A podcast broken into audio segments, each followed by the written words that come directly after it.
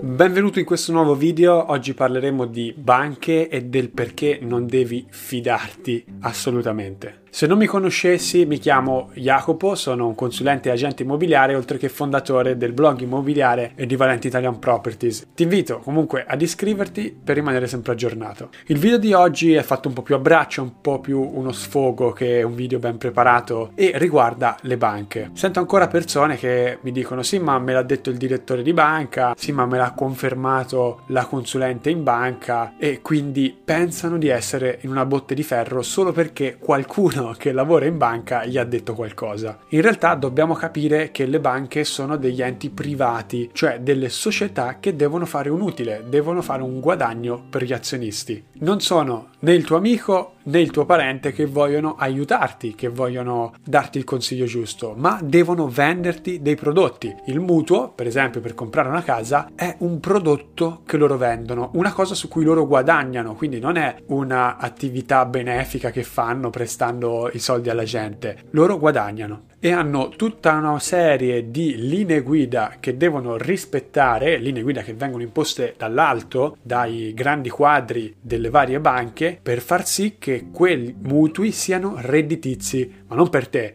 per la banca. Quindi quando il consulente allo sportello ti dice qualcosa, prendilo sempre con le pinze. Chiedi al tuo consulente esterno alla banca, quindi non qualcuno che ha un interesse nella banca, che lavora con la banca, qualcuno di esterno, esperto in quel settore, che ti possa dare un consiglio non di parte. Per capire ancora meglio questo concetto ti porto due esperienze dirette che ho avuto molto recentemente. La prima riguarda una nostra cliente, una ragazza che doveva comprare una casa a Roma e che aveva bisogno di un mutuo. Era andata in banca e in prima battuta le avevano detto il 70% di mutuo, vuol dire che sul valore di acquisto la banca le avrebbe erogato il 70% del prezzo, perché lei è una professionista nonostante guadagni molto bene, chi ha partita IVA è comunque un po' svantaggiato nell'ottenere un mutuo e nell'ottenere un mutuo ad una percentuale più alta del 70%. Andando poi in un'altra banca, la direttrice le aveva aveva promesso che lei avrebbe ottenuto un mutuo al 100%, al che questo mi è sembrato subito strano, perché una professionista di solito le banche non la vedono molto di buon occhio, perché vedono l'indipendente, l'autonomo come una persona che può perdere il suo reddito da un momento all'altro, ok? Come se il dipendente non potesse perdere mai il reddito, ma questo è il ragionamento e le linee guida che hanno le banche oggi. Quindi quando la cliente è tornata e mi ha raccontato che in banca le avevano detto che poteva ottenere il 100%, a me la cosa è sembrata un po' dubbia e l'ho comunicato alla cliente. Ma lei mi ha risposto che era un'informazione che era venuta direttamente dalla direttrice della banca e che quindi lei era certa che poteva ottenere un mutuo al 100%.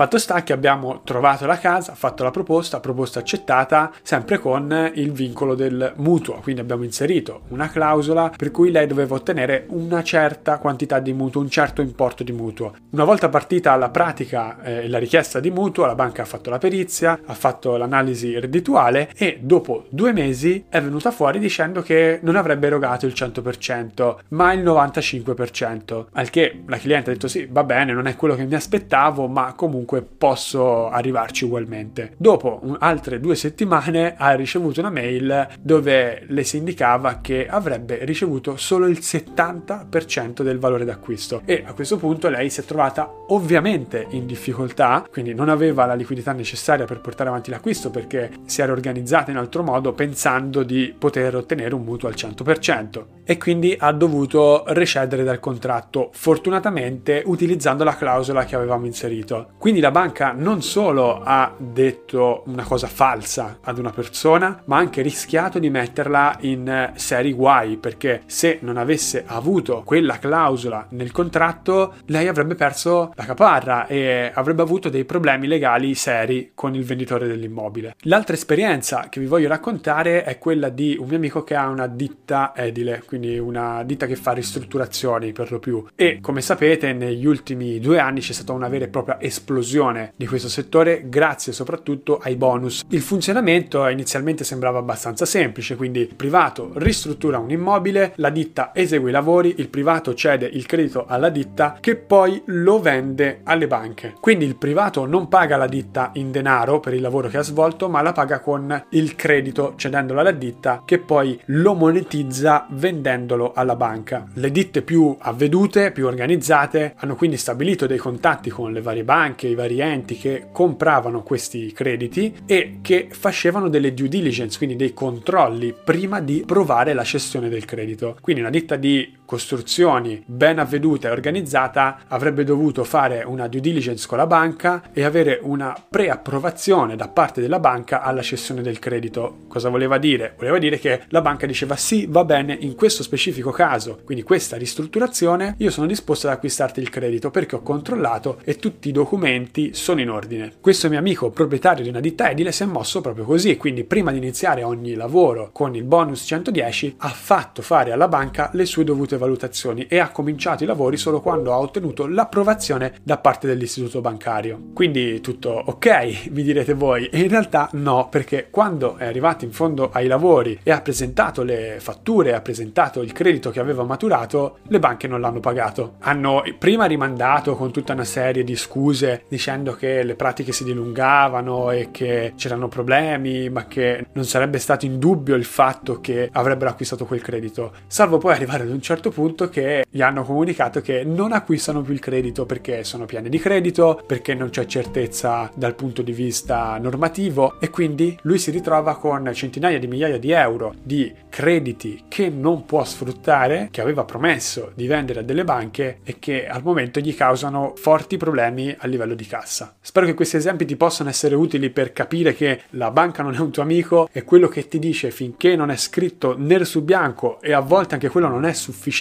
non puoi prendere per vero quello che ti stanno dicendo. Sarei anche curioso di sapere le vostre esperienze, quindi commenta qui sotto e raccontami quello che ti è successo con la tua banca. Spero che questo video possa essere utile per non rimanere ingabbiati in questi problemi in futuro e noi ci vediamo alla prossima. Ciao!